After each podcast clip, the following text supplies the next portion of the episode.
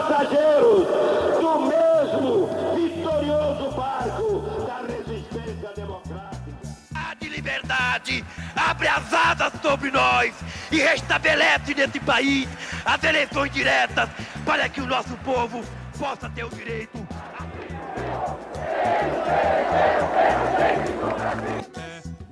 Um grito de liberdade! O documento da liberdade, da dignidade, da democracia, da justiça social do Brasil. Que Deus nos ajude que isto se cumpra. Olá pessoal, aqui é Paulo Ricardo Schier e estamos aqui com o Bruno Lorenzetto Olá pessoal. e a Elo Câmara Oi, como estão? E estamos começando o Café Democrático, nosso podcast sobre direito constitucional e democracia. No programa de hoje nós vamos conversar um pouco sobre o princípio da dignidade da pessoa humana. Este tema é um tema de extrema relevância, não só para quem estuda direito, mas é um tema relevante para toda a contemporaneidade, principalmente porque a dignidade humana ela tem se colocado, depois da Segunda Guerra Mundial, como um grande fundamento do Estado de Direito, como um fundamento do Estado Constitucional. E nós ouvimos com muita frequência eh, falar da importância da dignidade humana em quase todas as disciplinas do direito. Direito constitucional tem como base a dignidade humana, os direitos fundamentais têm como base a dignidade humana, o direito civil gira em torno da dignidade humana, o direito do trabalho, o direito do consumidor e tudo quanto é lugar que a gente vai estudar qualquer coisa sobre o direito, aparece lá a tal dignidade da pessoa humana. Então a dignidade humana, ela assume aqui um papel de um super princípio do direito, um princípio ultra valorizado e para começar a falar então da dignidade humana, acho que vamos deixar a bola quicando com o Bruno. Então, pessoal, assim como o Paulo já está falando agora no começo, a ideia da dignidade é um tema bastante rico e esse é até um dos motivos que enredam a nossa fala de hoje, que é tentar aparar algumas arestas e, em alguma medida, chegar no cerne da definição do conceito de dignidade, percebendo justamente que ela ocupa, junto com soberania e cidadania, que foram temas dos episódios anteriores, um lugar privilegiado na nossa Constituição, né? então está lá no artigo 1 inciso 3 da, da Constituição como fundamento da República, né? E aí tem todo um questionamento do porquê que ela vai ocupar esse status constitucional, inclusive qual é o, o, sentido normativo, se é princípio, regra e tudo mais. Esse é, esse é um tema bastante importante. E a título de curiosidade, né? No, no, na configuração contemporânea da dignidade, e essa é uma mudança histórica significativa, a gente tem 149 constituições no mundo hoje das 194 que dispõem de uma forma ou de outra sobre o conceito de dignidade da pessoa humana.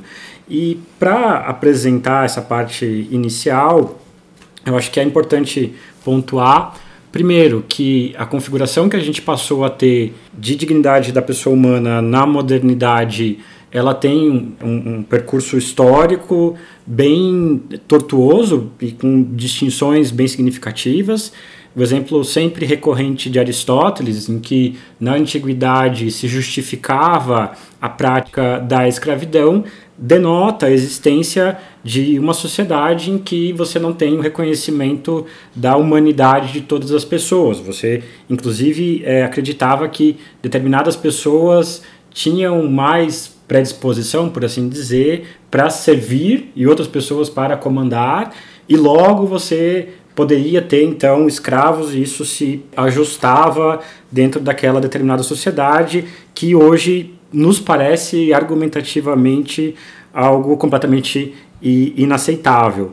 Avançando um pouco na, na história, e, e, ela vai aparecer também, não na sua configuração moderna, por óbvio, tanto em Santo, Santo Agostinho, mas também em São Tomás de Aquino, dentro ainda de uma perspectiva, obviamente, é, religiosa, também com uma perspectiva voltada de uma distinção, porque se você fosse fiel, se você pertencesse à igreja, aí sim você teria a proteção de um conjunto de direitos e assim por diante, mas se você não fosse, e nem todo mundo necessariamente estava ali para ser salvo e tudo mais, mas se você não fosse, então você eventualmente poderia ser torturado, morto e tudo mais, você não teria esse tipo de proteção derivada da, da dignidade. E aí indo já para o Renascimento, e o nosso panorama histórico é só para pontuar e para identificar a distinção em relação ao passado, a gente não, tá, não tem pretensão de esgotar nenhuma coisa aqui. No Renascimento, então, a gente vai começar a pensar na ideia de autonomia. Um dos autores bastante referenciados aqui é o Giovanni Pico della Mirandola, que vai falar justamente essa ideia de que na autonomia individual, eu vou ter a capacidade do ser humano de fazer escolhas sobre os rumos da sua vida. Veja como isso para a gente é importante até hoje. Né? Então, a ideia, também tem sua dimensão antiga da busca da felicidade, mas que no direito, em especial no direito civil, vai estar tá apresentada como a liberdade para as pessoas tomarem decisões éticas com quem elas vão se relacionar, qual profissão elas vão exercer e tudo mais, acaba ainda estando presente e aqui está uma das gêneses possíveis dessa ideia. E um outro tema que a gente discutiu no episódio passado sobre cidadania que ressurge está na discussão lá de 1500 entre Sepúlveda e Bartolomé de las Casas sobre a questão dos indígenas. Então, aquela pergunta justamente de qual é o, status do indígena, se são seres humanos e se, se não são, o que, que a gente pode fazer com eles e tudo mais, em que é, é, Sepúlveda falava, né, que eram homúnculos inferiores, né, não pessoas, e portanto poderiam ser escravizados, podia fazer o que bem entendesse, enquanto que Las Casas né, defendia a humanidade e a racionalidade dos índios, né, tendo um direito natural, claro que a gente está falando ainda aqui de justnaturalismo, a liberdade. Isso tudo para culminar em alguma medida num conceito que vai ser aquele que vai enredar nosso debate, e, e na minha leitura está o cerne da ideia de dignidade, que é a perspectiva kantiana. Kant aqui é, é muito importante na definição desse conceito, que é basicamente o que? Que toda pessoa, pelo simples fato de ser um ser humano, possui dignidade em si própria. Mas eu acho que aqui, antes de entrar na parte do Kant, e, e, e o Paulo pode é, complementar nesse aspecto, eu acho interessante fazer uma distinção que é trazida pelo professor Daniel Sarmento no livro Dignidade da Pessoa Humana, em que ele vai falar o seguinte: existe uma ideia de dignidade da espécie humana que consiste no reconhecimento de que o ser humano ocupa uma posição superior e privilegiada entre todos os seres que habitam o nosso mundo. Então, o reconhecimento da distinção entre o homem e o animal e, e, esse reconhecimento ele já é bem antigo. Né? Então, dignidade da espécie humana comparada com outras espécies, espécies animais e tudo mais. Inclusive uma justificativa implícita da dominação do homem em relação às outras espécies, que o discurso ambientalista vai, de alguma maneira, questionar né, essa ideia da a, a sobreposição do, do, ser humano em relação ao lugar onde ele vive e tudo mais. Mas depois disso, e aí o conceito em específico de dignidade, que é o que a gente vai trabalhar, porque um dos grandes desafios, vocês vão notar ao longo do episódio, é justamente esse, né? A não banalização e a definição de um sentido da dignidade da pessoa humana, mas qual que seria então o conceito, né? Que todas as pessoas, pela sua humanidade, né, pelo simples fato de ser um ser humano, têm intrínseca, tem em si a ideia de dignidade, devendo ser tratadas com o mesmo respeito e consideração, ou igual respeito e consideração. Essa já é uma formulação que não é necessariamente kantiana, igual respeito e consideração é, é, de Dworkin, mas a gente também incorpora isso só para pontuar aqui de forma é, mais didática uh, nessa introdução qual que seria o conceito. Mas então retomando a questão do, de Kant, né? Além de ser tratado por vários como o maior ou um dos maiores, o maior é sempre arriscado, né? Filósofo alemão. O que, que acontece aqui? Kant vai dizer, né, que as pessoas, diferentemente dos animais e das outras coisas, não têm preço, têm dignidade, constituindo um fim em si mesmas. E aí tem uma frase que é muito importante que é toda pessoa é um fim em si mesmo. E fim, pessoal, deve ser percebido na ideia de finalidade. Toda pessoa é uma finalidade em si própria, né? E qual que é a questão aqui? você está contrapondo, dentre outras questões, a ideia de escravidão. Porque o escravo, ele não é um fim em si mesmo, ele é um objeto, ele é uma coisa, ele é res.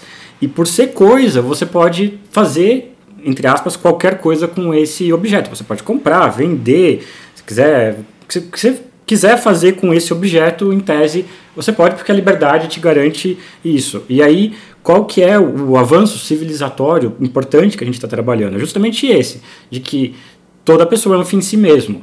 Tá, mas alguém pode eventualmente pensar e falar: não, mas eu trabalho com uma coisa X e quando eu estou trabalhando construindo um muro, eu estou me tornando um objeto, eu não estou sendo um fim é, em mim mesmo. E, e, de fato, só que a grande questão que está relacionada a isso é a ideia de autonomia. Então, você, a qualquer momento que está construindo esse muro, pode deixar de construir o muro e ir embora, e você volta para sua casa e vai pintar um quadro ou fazer qualquer outra coisa. É, e você é livre, então, para desfazer suas relações é, de emprego no momento que você bem entender. O escravo não tem essa possibilidade. Inclusive, essa é uma das grandes dificuldades que a gente enfrenta hoje quando percebemos situações análogas à escravidão, semelhantes à escravidão, em que um grupo de pessoas ou uma pessoa é, vai para algum lugar distante do país é, já chega com uma dívida, trabalha para pagar essa dívida, recebe alimentação, é, nada muito além disso, algum lugar para sobreviver, uma casa, alguma coisa nesse sentido, e ela nunca consegue sair dessa situação, ela não consegue sair do lugar, ela não recebe o salário, né? Porque até hoje, e parece uma banalidade, né, o recebimento do salário é algo que a pessoa deve receber, por óbvio, pelo trabalho que ela está exercendo, de forma correspondente. Né? Então, a grande questão do Kant está ligada ligado a isso, isso tem um papel muito importante num plano da construção daquilo que a gente já havia falado antes, uh, de um sujeito que vai ser um sujeito transcendental e que aí vai ser alvo de críticas. Isso vai se projetar internacionalmente, isso fica bem nítido nas declarações de direitos humanos, do reconhecimento disso nessas declarações, mas também há uma crítica, e, e aí eu já vou provocando os meus amigos aqui em relação a isso, que é justamente a, a abstratividade ou abstração desse sujeito. E aí, assim, não queremos abrir mão disso, esse é um passo civilizatório, é importante que a gente reconheça isso. Mas, e aí é uma frase do Anatoly France que eu gosto bastante e que é bastante famosa, né, que a, a majestosa igualdade das leis, porque se todo mundo merece igual respeito e consideração, se todos são iguais perante a lei, se todo mundo é, deve ser tratado com dignidade, então a majestosa igualdade das leis que proíbe os ricos e os pobres de dormirem sobre as pontes, de merendingarem na rua e de furtarem pão. O que, que essa frase fica tão famosa e ela é tão interessante? Porque materialmente a gente passa a perceber que as relações existentes entre as pessoas, na dimensão do trabalho, nas relações de qualquer âmbito que seja, no plano civil, em especial do direito civil, elas não, não estão é, sendo realizadas adequadamente, porque a gente vai perceber aqui um termo que o pessoal vai achar que eu sou comunista e tal, da hipossuficiência. Claro, é, aqui é uma grande questão e tem uma complexidade específica nisso, mas a gente pode perceber a hipossuficiência do trabalhador com o empregador, é um exemplo mais fácil, mas isso também passa a ser hoje né, informacional. As, muitas vezes a gente se, se coloca numa relação de é, não ter as mesmas informações que a outra parte que está negociando com você e você se coloca numa posição é, de desvantagem que, em alguma medida, lá no direito do consumidor, não tem nada mais capitalista que direito do consumidor, é o que acaba acontecendo. Você não é uma pessoa perita em liquidificador, você comprou um liquidificador, mas se ligou no liquidificador ele pegou fogo. Né? Então, eu estou tentando proteger uma relação contratual sabendo justamente da desigualdade que vai existir entre as partes que estão é, negociando. Então, uma tentativa de corrigir no plano material estas é, desigualdades. Mas, então, é, essa parte introdutória, né, a gente está fazendo isso de forma rápida, mas é, lembrando aqui né, que uma das origens da crítica de Marx é, ao direito também está nisso. Né? Então, é, a ideia do, de Marx dos direitos do homem, isso vai estar tá lá na questão judaica, isso é bastante famoso, né? inclusive há uma provocação aqui né, de como que seria o direito no comunismo, ou se ele não existiria mais e tudo mais, né, que o, o, os direitos não passariam desse verniz, né, e tem a especificidade da própria questão judaica, que é uma obra muito importante, né, mas um verniz que visava emprestar legitimidade à exploração econômica presente no capitalismo. Né, então, já é um segundo passo, em certa medida, de reconhecer essas é, desigualdades no plano material, sempre lembrando que a gente não quer aqui, em alguma medida, retroceder, a gente não quer perder a ideia de dignidade, mas o que a gente acaba percebendo é que ela vai ser insuficiente para lidar com a complexidade das relações concretas.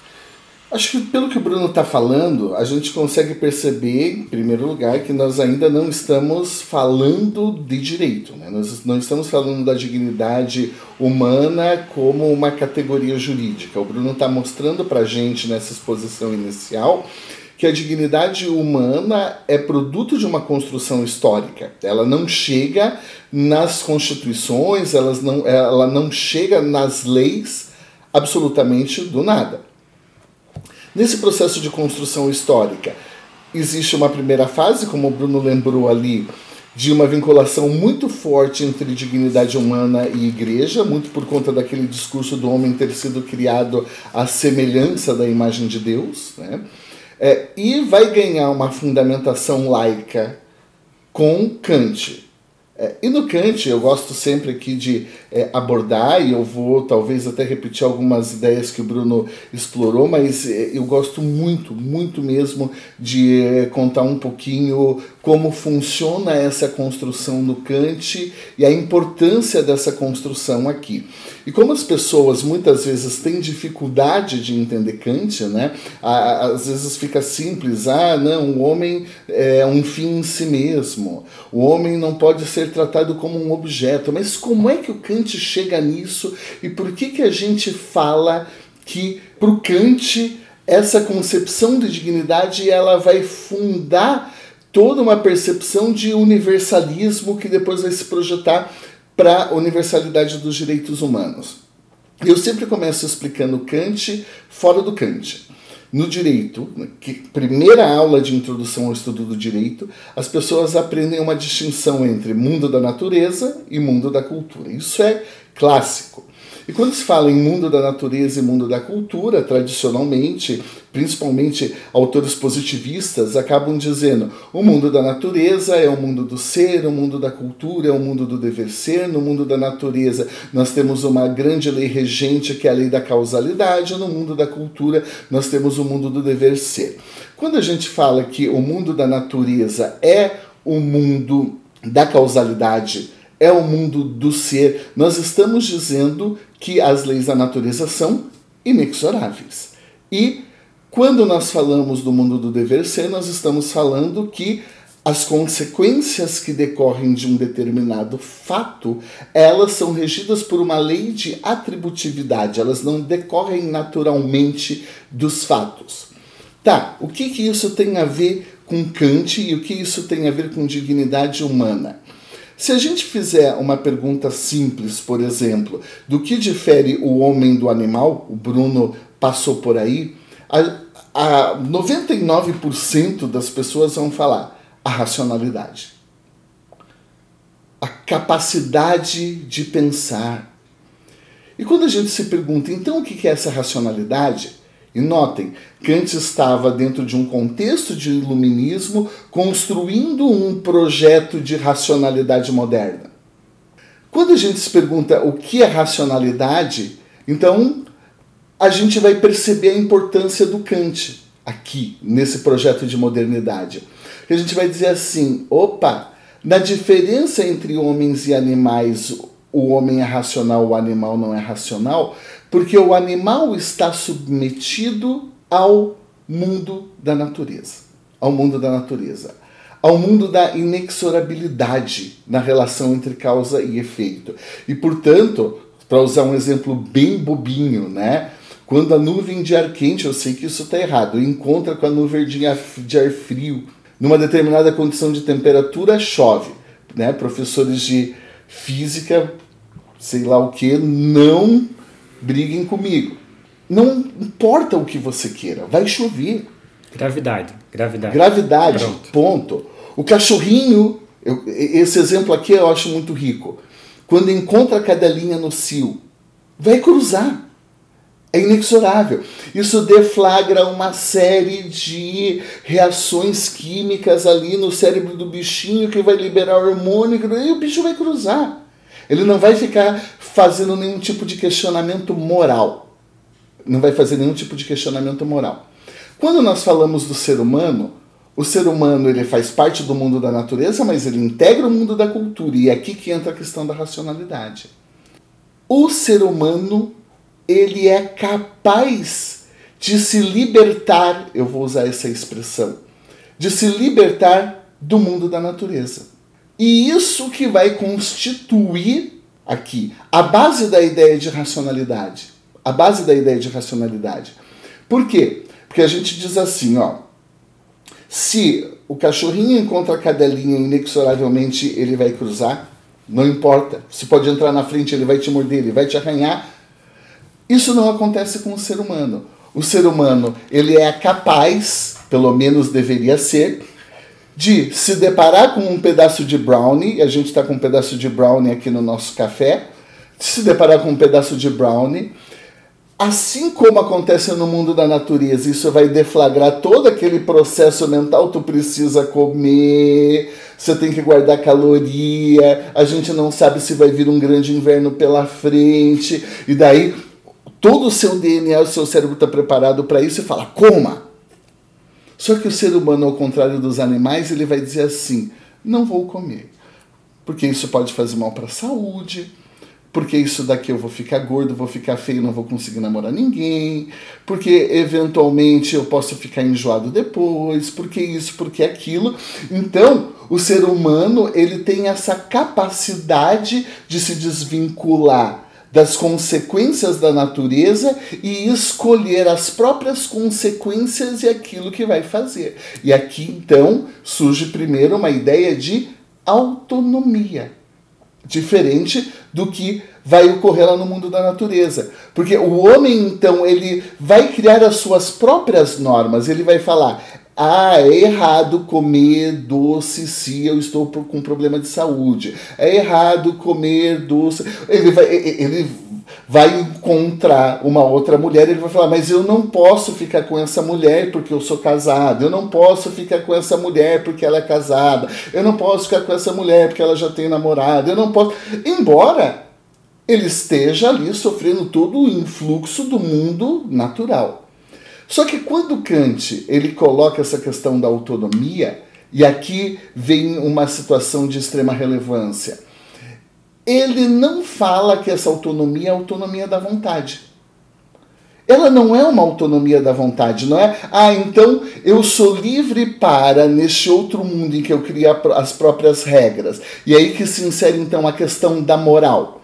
Eu sou livre para fazer o que, eu bem, o que eu bem entender, já que eu não estou submetido às leis da natureza. Eu crio as próprias regras. O Kant vem e diz: neca, neca. Não é isso que acontece. Porque se a autonomia for autonomia da vontade para fazer o que eu bem entender, isso é mundo da natureza. Isso implica dizer que você está sendo escravo dos seus próprios desejos. Ah, então eu estou com desejo de fazer isso, eu tenho autonomia para comer, para fazer, para sair, para ter 10 mulheres para montar um harém, eu tenho liberdade para matar quem eu quiser, eu tenho autonomia para descumprir contrato, eu tenho autonomia pronto para fazer qualquer porra louquice. E não é isso que o Kant vai falar. Ele vai dizer, opa, isso que é autonomia da vontade implica dizer que você não é autônomo implica dizer que você é escravo dos seus próprios desejos.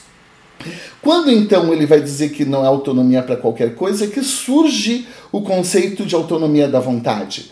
E quando a gente fala então em autonomia da vontade, a gente está falando o homem é livre para fazer qualquer coisa, para seguir uma regra moral, ele tem uma autonomia, desde que a sua conduta possa ser universalizada.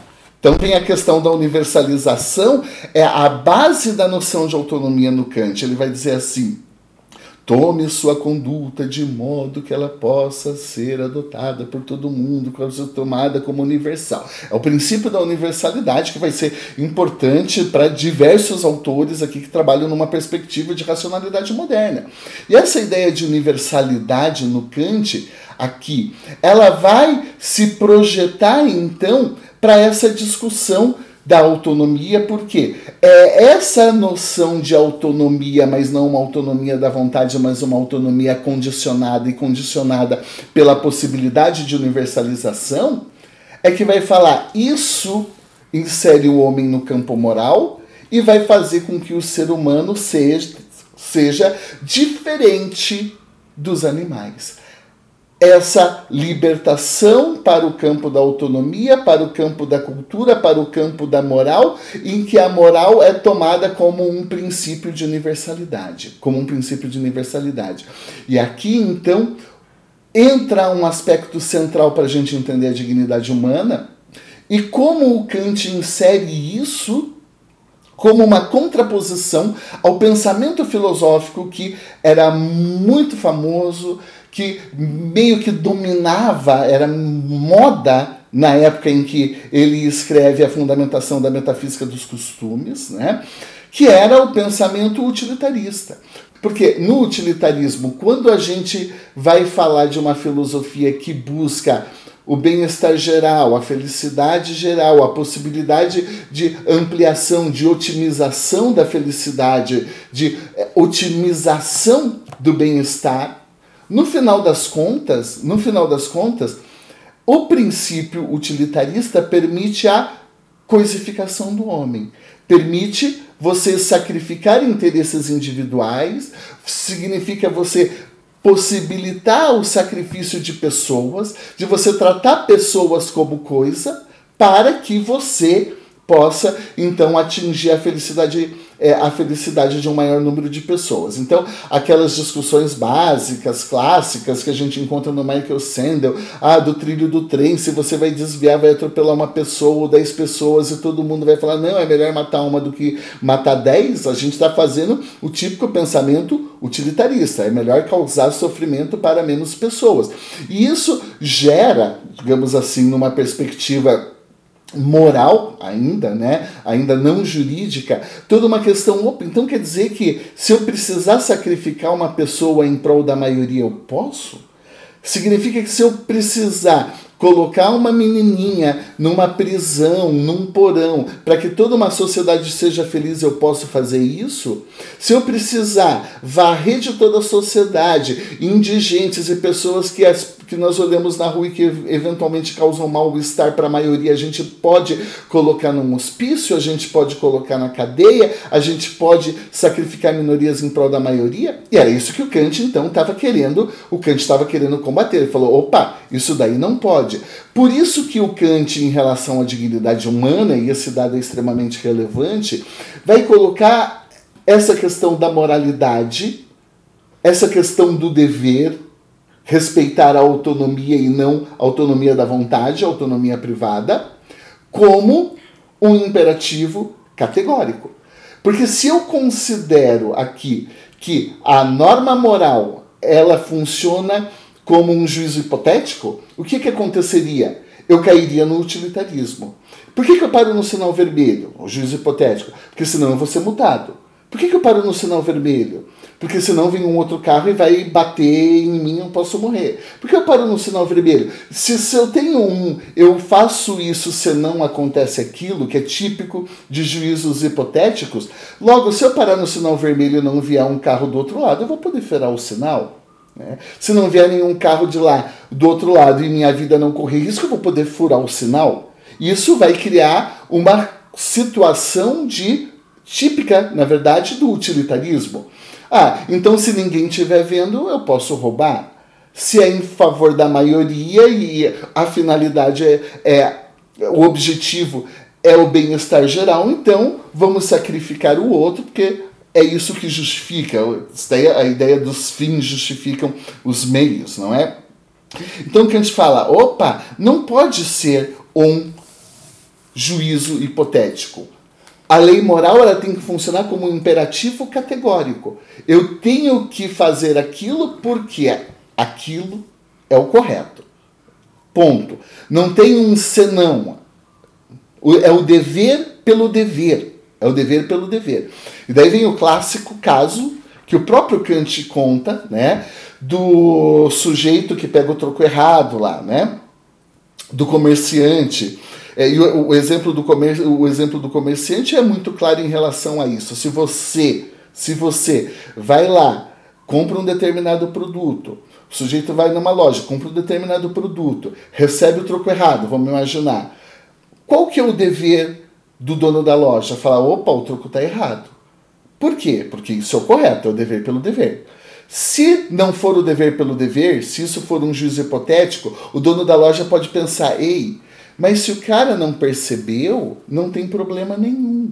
Ou se ele pensar assim, ah, eu vou devolver isso, porque senão ele vai perceber que eu dei errado o troco. E ao, da, ao perceber que eu dei o troco errado, ele vai sair falando mal de mim, eu vou perder meus clientes? Juízo hipotético. Isso significa dizer que se o meu cliente for cego, eu posso dar o troco errado. Se ele não souber contar, eu posso dar o troco errado. Que moral tem nisso? Kant fala: nenhuma. Nenhuma. Agora, por que, que então eu devo dar o troco correto? Porque isso é o certo. É o dever pelo dever. É o dever pelo dever. Por isso que é um imperativo categórico. A questão aqui, então, de ser um imperativo categórico, ele entra como o elemento que possibilita a universalização.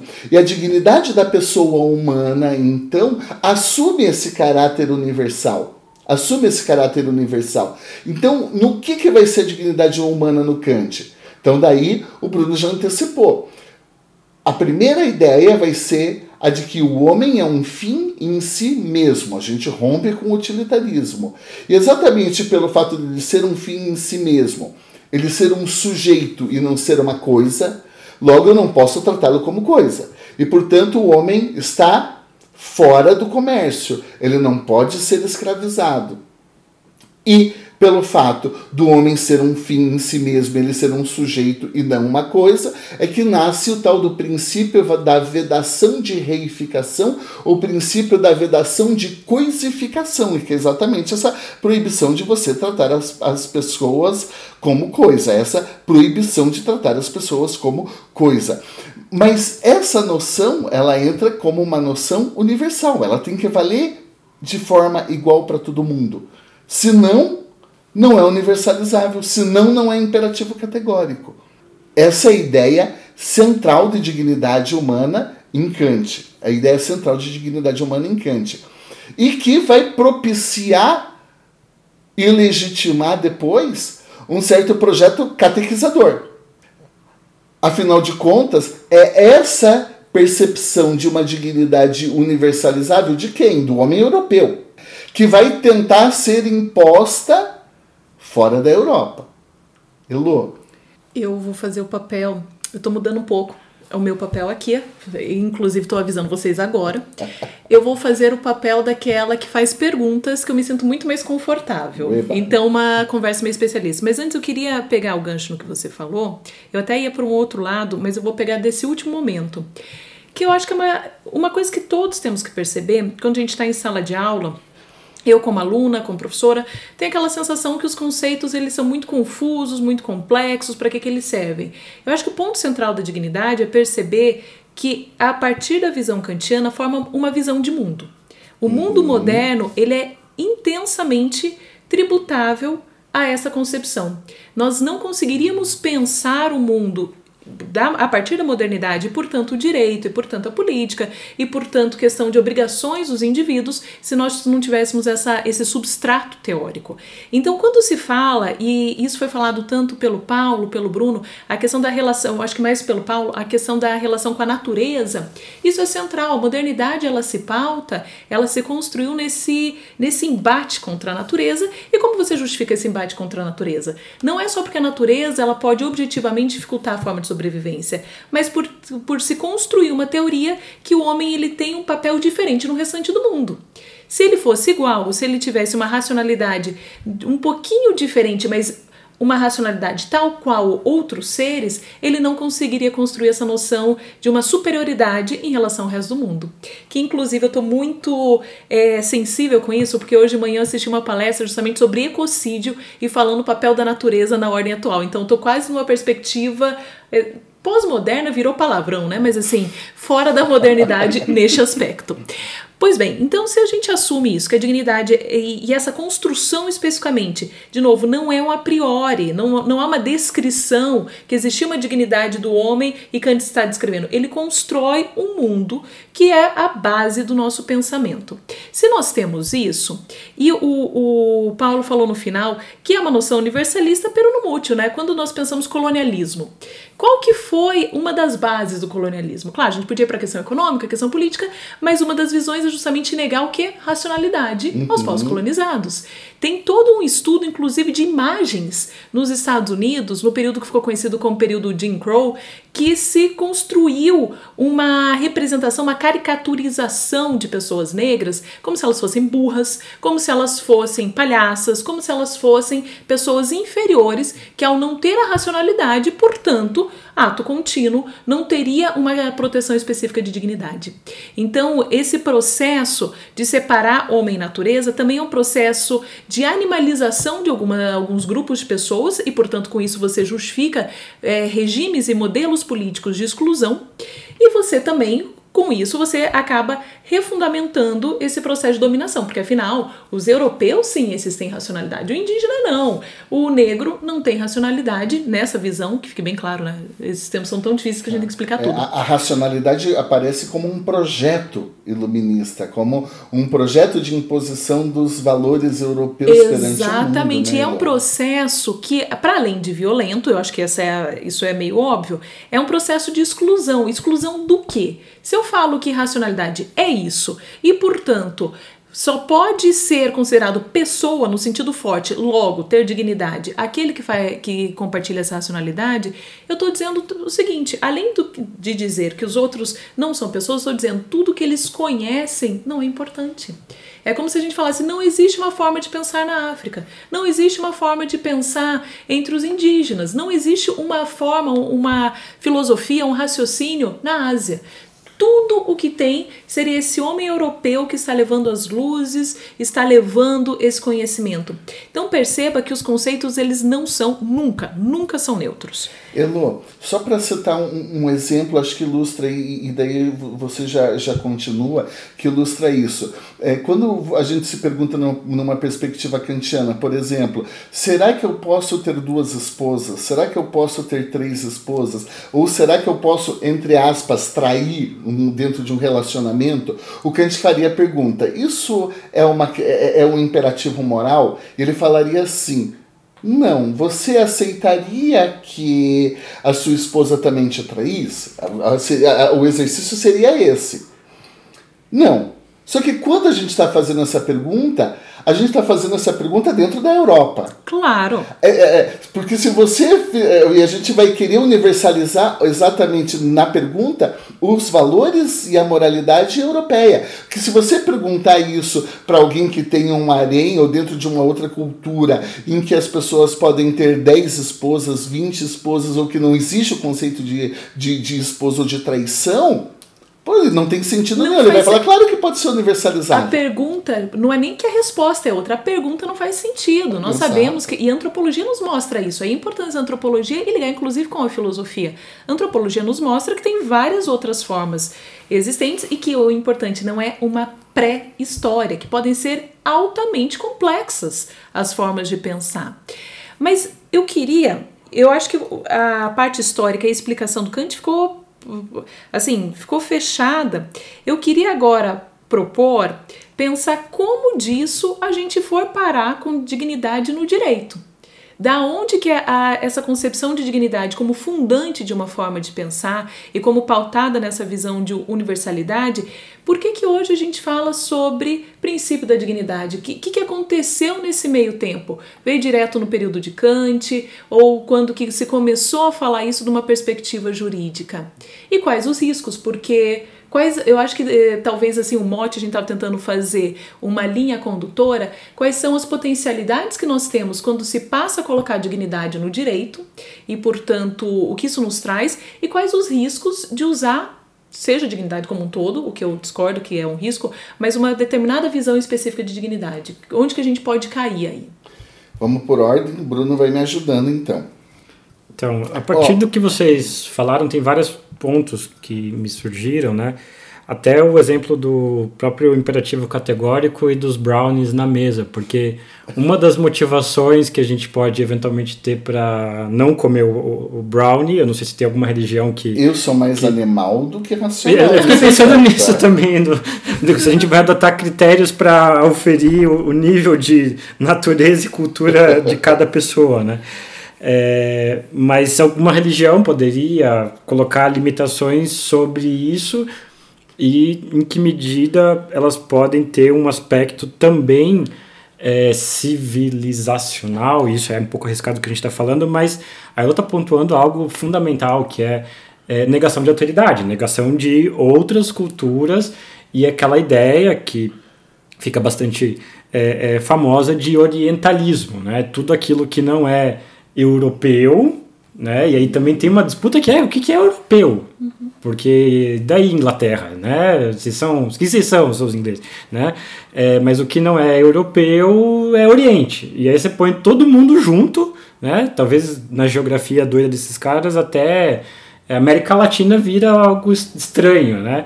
Que isso tem uma relação obviamente ambígua, que às vezes você ostenta né, com ah, aquilo que veio da Turquia, não sei o que, lugares possivelmente ricos e tudo mais, mas também fala, não, não existe uma racionalidade, não existe uma cultura, não existe produção de saberes, e o que, que a gente vai observando? O, o, o escamoteamento, ou, ou, você vai escondendo né, tudo aquilo que se faz presente na nossa cultura, que na verdade veio dessas outras é, é, tradições desses outros lugares, e aí basta a gente perceber no nosso cotidiano a presença de aspectos da cultura árabe, da cultura africana e segue. Né? A gente esquece disso. Né? O, a brincadeira do dia hoje, né? O, o, macarrão, assim como o coronavírus, nasceu na, na China e, e vai ser disseminado para o mundo é, pelos italianos, né? A piada do momento diante daquilo que a gente está vivendo, mas é, você pensa em macarrão, você pensa em Itália, você não pensa em chinês, né? E esse é um exemplo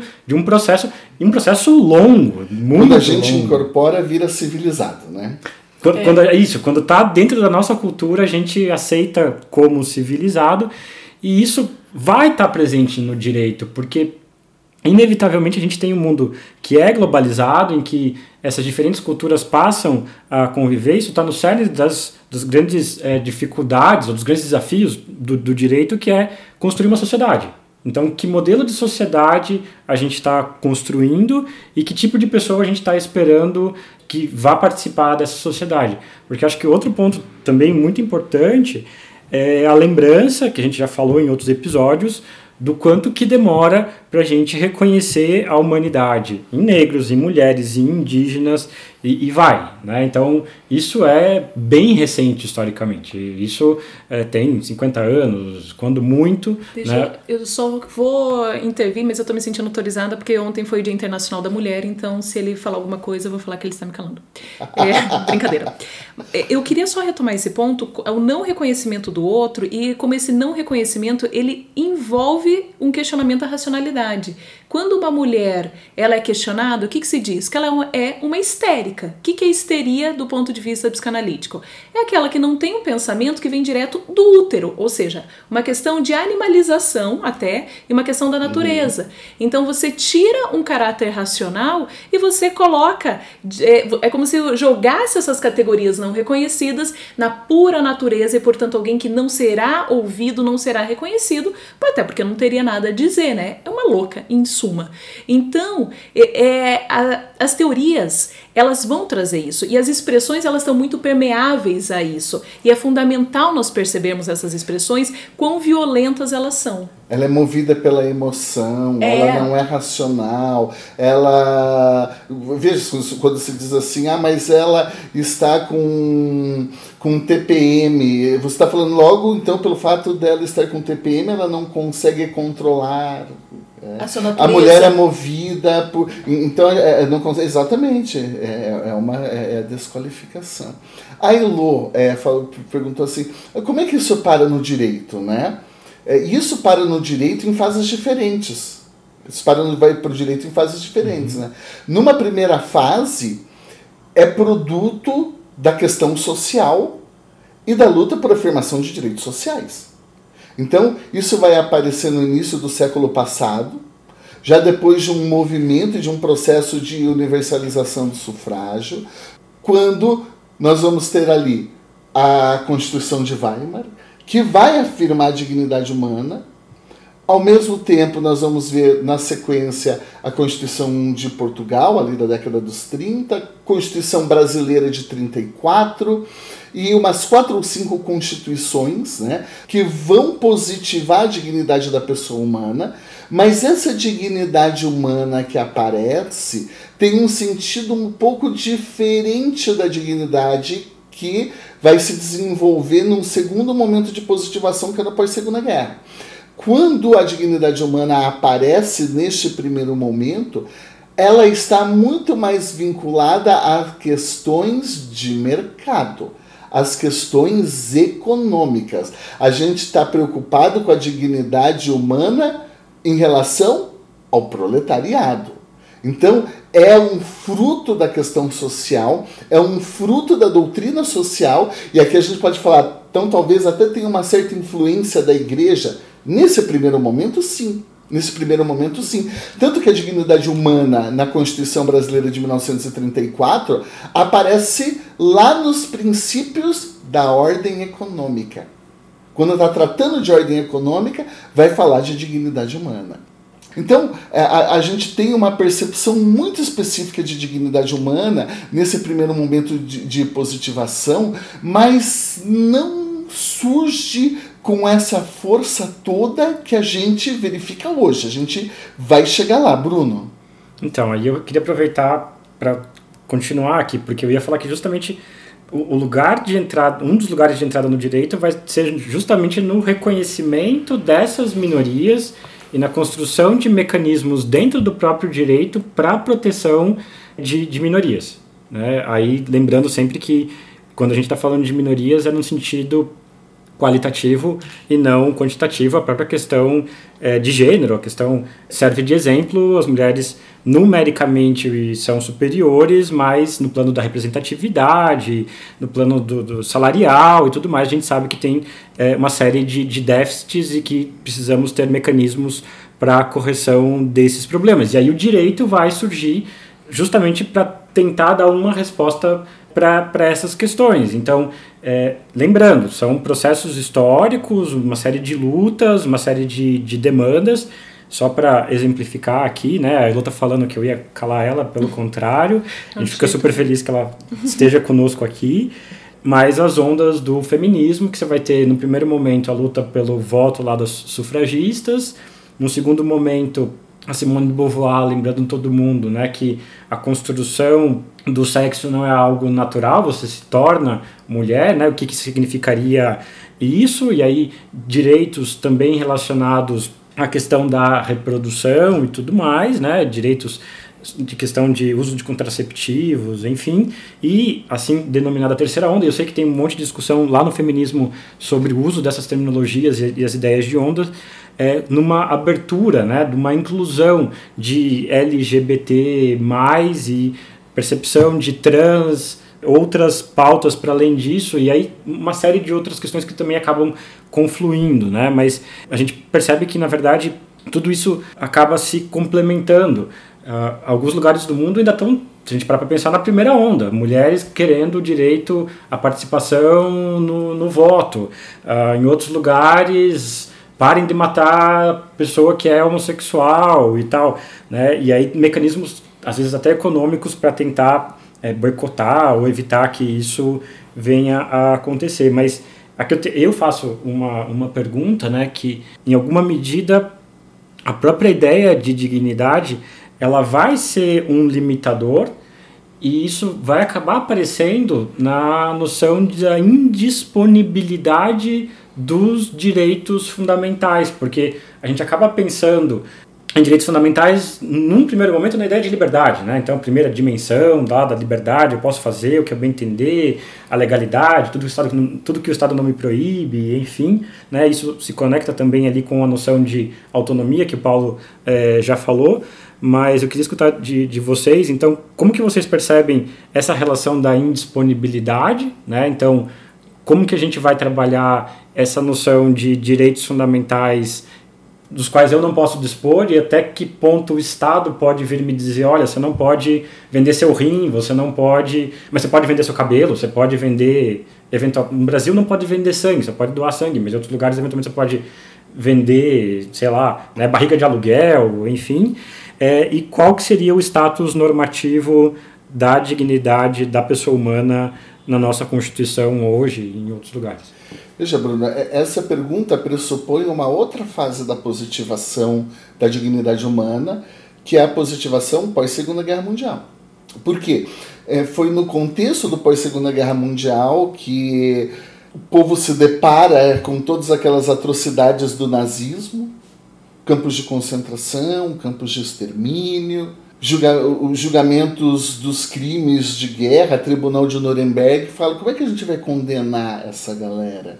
Como é que a gente vai julgar isso? Como é que a gente vai perceber um direito que tenha determinados limites? E aqui que vai entrar novamente a dignidade humana, mas não com aquele sentido do constitucionalismo pós Primeira Guerra Mundial ele vai entrar muito fortemente com o sentido kantiano.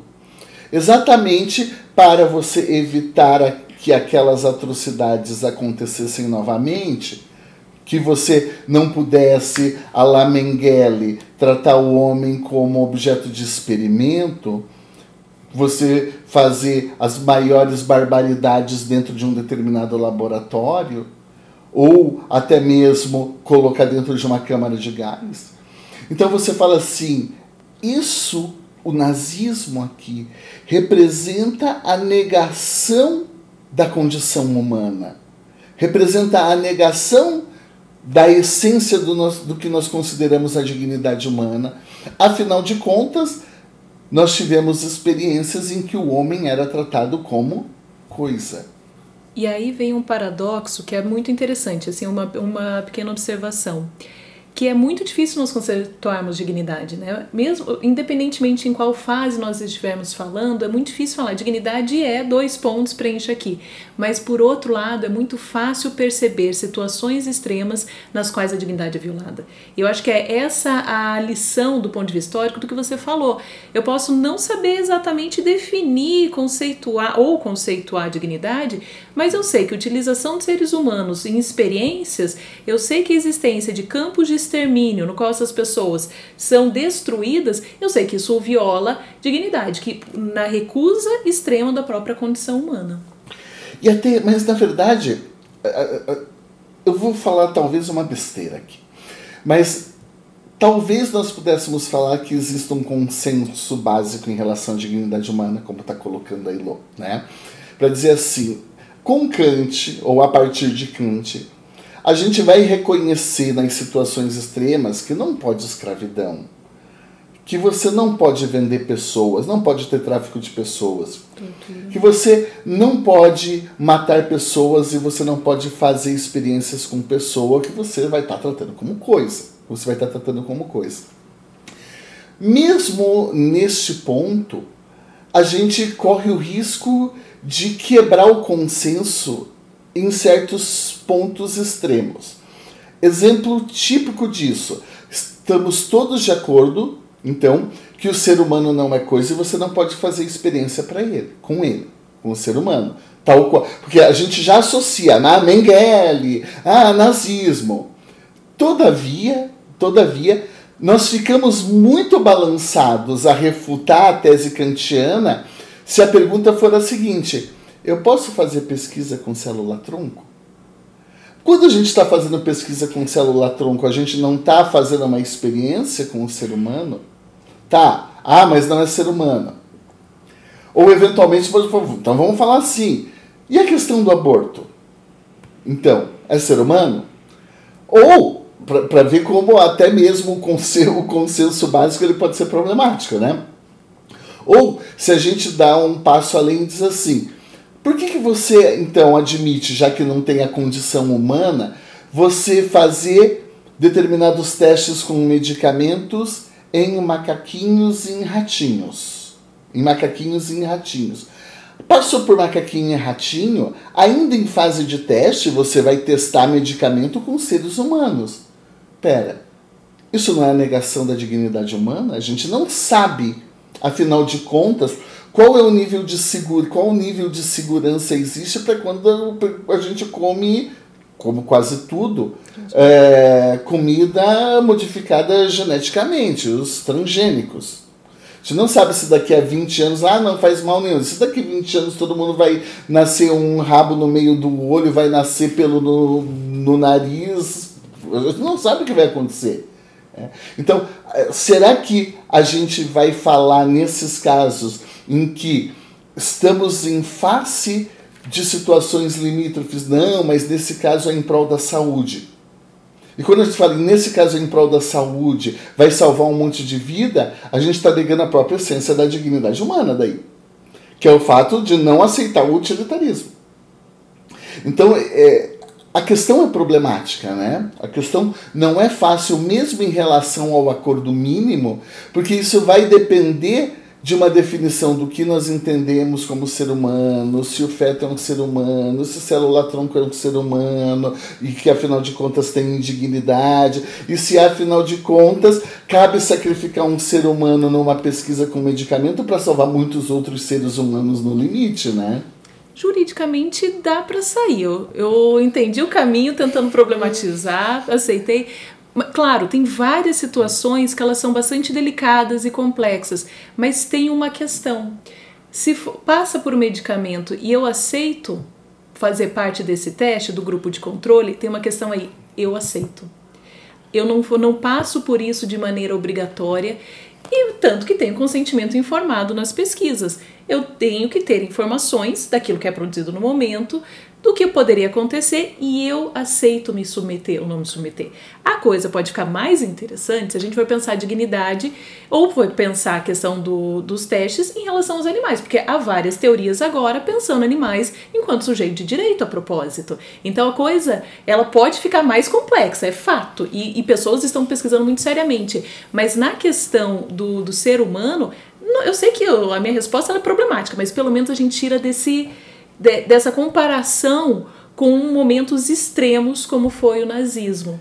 Claro, e tem outra coisa também, Elo, que agora já permite fazer uma certa ponte. A criação da dignidade humana e a incorporação da dignidade naquele momento histórico tinha uma base kantiana muito forte. Mas nós não podemos dizer e não podemos afirmar, sob hipótese alguma, que a Constituição brasileira, então, quando fala em dignidade humana, está adotando o conceito kantiano? Eis a questão. Está? É. Eu poderia perguntar, a Constituição brasileira não, não, de Não, não, não. É, é, é, será que a Constituição X adota o, o, o conceito do Kant ou um conceito é, multiculturalista de, de dignidade humana? Constituições não adotam conceitos, né? A, a, o poder constituinte originário não está falando aqui estamos adotando a dignidade humana numa perspectiva kantiana. Numa resposta kantiana, mesmo se nós tivéssemos o consentimento, o Kant falaria, mas você não pode consentir em ser escravo porque isso não pode ser universalizável. Uhum. Isso não pode ser universalizável. Então, o consentimento não pode tudo. O consentimento uhum. não pode tudo. Então, a gente encontraria algum tipo de problema é, aí também a grande questão é que, historicamente, a partir de experiências diferentes no Brasil, nos Estados Unidos, na Alemanha, e essas histórias são diferentes, nós vamos construindo percepções diferentes em relação à dignidade humana. Nós vamos atribuindo conceitos diferentes à dignidade humana, exatamente porque nós não estamos amarrados ao Kant, ao Pico della Mirandola, ou uma concepção da Igreja Católica no que tange com dignidade. E bem por isso nós encontramos percepções e conceitos de dignidade humana em determinados autores do constitucionalismo europeu que não conseguem compreender, por exemplo, como no Brasil nós chegamos a uma construção e uma percepção muito mais ampla de dignidade humana, porque a dignidade humana vai cumprir papéis diferentes dependendo do contexto em que a dignidade humana está inserida e da sociedade em que ela está inserida. Então, se num primeiro, numa primeira fase do pós-constitucionalismo da Segunda Guerra Mundial, a dignidade humana se coloca aqui com um projeto de universalização, como um projeto catequizador, como um projeto vamos todos que seguir então as diretrizes da ONU e desses tratados que vão nos dizer qual que é o parâmetro mínimo civilizatório que a gente, que a gente vai, vai ter que respeitar, isso não implica em negar que dentro das experiências constitucionais internas nós tenhamos metodologicamente construções diferentes em relação ao sentido de, de dignidade da, da pessoa humana, que pode ser diferente no Brasil, na Colômbia, na Bolívia, no Haiti, na Alemanha ou na França, para citar alguns exemplos. A nossa percepção de dignidade humana certamente não chegaria à mesma construção que se chegou na França de proibir o uso de burca. Por exemplo, creio eu, creio eu. Mas lá o fundamento é, é republicano, né? Mas aí entra uma questão mais aspas técnica Dá para tratar então dignidade como um super princípio? É, e eu acho que essa questão que a gente já tinha falado antes e que eu acho que ela é muito importante. Dignidade é um princípio? É um super princípio? É uma questão, é um valor moral? É um direito? Existe o direito à dignidade no rol de direitos fundamentais? Bom, quando a gente fala de dignidade humana, ela é inserida no contexto da Constituição de 1988 como princípio. Ela não é inserida lá no título dos direitos fundamentais, ela está no título 1. E quando ela é colocada no título 1, então ela é princípio. Se dá para chamar de superprincípio, a teoria mais contemporânea dos princípios não aceita bem essa classificação de princípio, subprincípio, superprincípio e coisa que vale. Princípio é princípio, ponto. Né? É, então, que é um princípio é um princípio fundamental, é um princípio estruturante, sem dúvida nenhuma. E quando a gente fala que a dignidade humana então é um princípio, a gente já reconhece aqui uma carga de ser um tipo de normatividade que cria direitos prima facie. Então a gente não pode já chegar com um conteúdo pré-definido e definitivo de dignidade humana se a gente coloca como princípio e aceitando um específico modelo de teoria de princípios, né, dentro da perspectiva da teoria da, da teoria da argumentação, né, para a gente não entrar na discussão de hermenêutica filosófica, que vai ter é, uma percepção um pouco diferente em relação a isso, a gente vai falar, então, princípio tem característica prima facie. Pelo fato de ter característica prima facie, joia. Então, eu tenho essa natureza mais expansiva em relação à dignidade da pessoa humana. É... E essa natureza de princípio da dignidade humana, a gente vai dizer, o princípio na sua dimensão aqui enquanto expressão, manifestação da dimensão objetiva, né? É ele vai necessariamente se projetar não como direito subjetivo, judicializável e assim por diante. Como princípio, nessa dimensão objetiva, vai colocar como dever de proteção do Estado, dever de promoção, dever, né, aqueles deveres de atuação do Estado para agora me fugiu. É, promo, é promoção, realização, proteção. É isso daí. Promoção, realização, proteção. Então o Estado vai ter um dever a partir da dignidade da pessoa humana de criar políticas públicas, serviços públicos e assim por diante, de tutela da dignidade humana. E a partir disso, então, veja, a gente tem uma manifestação de dimensão objetiva. O fato de ser princípio e de não ser propriamente um direito fundamental significa que não pode ser judicializável? Pode, princípios são judicializáveis. E uma das conquistas do constitucionalismo contemporâneo passa exatamente por aí. Nós falarmos que nem todos os direitos fundamentais têm dimensão subjetiva. Então, eles se manifestam como princípios. Ah, mas o fato de não ter dimensão subjetiva e não poder ser exigido em, de, no contexto de uma relação jurídica, ele não pode ser judicializável? Pode ser judicializável, sim.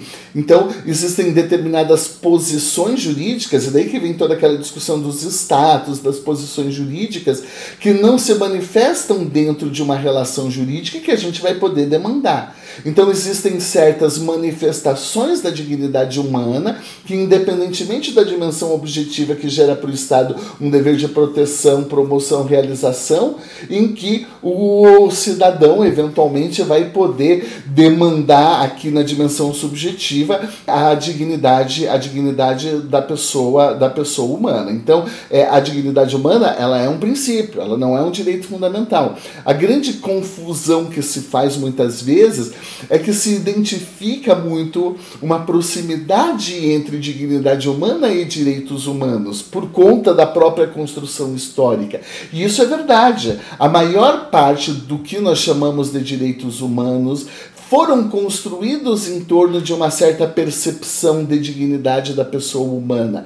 Mas essa construção aqui de uma relação necessária entre dignidade da pessoa humana e direitos humanos, dignidade da pessoa humana e direitos fundamentais, ela não é inexorável. Ela não é inexorável. A gente vai ver que existem determinados direitos fundamentais, vedação da tortura, por exemplo, que é uma decorrência direta da dignidade da pessoa humana, mas nem sempre isso fica claro. O que se discute muito é que é, existe uma certa corrente teórica que vai dizer que a dignidade da pessoa humana é o núcleo comum de todos os direitos fundamentais, o que é uma tese complicadíssima, né? Uhum. É, é uma tese complicadíssima. É, aí tem, inclusive, uma questão que acho que seria pertinente, que é a própria noção da eutanásia. Paulo citou o aborto, que tem toda a polêmica em relação ao aborto, mas é, um dos fundamentos para se defender eutanásia no Brasil não é permitido, só a ortotanásia, que é a omissão. Você não adota nenhum procedimento para salvar alguém que já está em via de morrer, né? Mas na eutanásia você adota uma ação específica para isso que é chamado de aspas boa morte, né? Eutanatos leva a isso, mas o, o fundamento para quem eventualmente defenda a eutanásia está ligado à, à dignidade, em que eu simplificando ao extremo, eu colocaria a vida em colisão com a dignidade e as condições da minha vida são tão terríveis, eu tenho tanto sofrimento, pode ser um utilitarismo isso, mas que eu não quero mais viver. E eu não consigo acabar com a minha própria vida, porque seria o caso do suicídio. Então, seria essa uma das questões? Ou quando eu estou negando a eutanásia, pensando ao contrário. Ah, sim. E estou dando prevalência para a vida. Ainda que você esteja sofrendo um monte, você tem que ficar vivo, ficar quieto eu estou diminuindo, entre aspas, a dignidade nesse caso específico. E aí uma outra pergunta agora inspirado por pelo Tarantino, né? Porque vocês estavam falando de, de nazismo e tudo mais, e, e, me ocorreu que na verdade que a gente vai estar tá se opondo a uma doutrina odiosa, que é a noção de raça ariana, né? E que em alguma medida o Tarantino naquele Bastardos Inglórios é, é, se vinga, né? Então a arte ela é interessante que é, você pode, inclusive, historicamente mudar a história e, e, e, trocar todos os negócios. Né? Ele vem numa sequência do que. Por é, isso que o é, Tarantino é legal. E todo filme de Segunda Guerra Mundial é chato. A gente sabe que o Hitler não vai morrer, que ele vai se dar bem e que ele só morre porque ele se mata. A gente, a gente sabe, o, o, o mal praticou, quase vence. Mas ninguém consegue pegar o filho da mãe do Hitler. E o é- Tarantino e- é, é. legal porque ele, Ele se vingou de todo ele mundo, pegou e matou né? o Hitler, Ma- joia. Matou Hitler, ma- matou, matou todos os nazistas, matou os caras da escravidão e agora ele inverte a questão do, do, do Charles Manson lá e tal. Eu já dei um monte de spoiler aqui. Mas tem uma pergunta filosófica clássica que eu acho interessante e pertinente aqui, que é, é essa. Então, assim, beleza, vocês aí kantianos, toda pessoa é, é importante e tudo mais. Imagina que você pegou, é, coisa de filósofo, faz esse experimento mental maluco.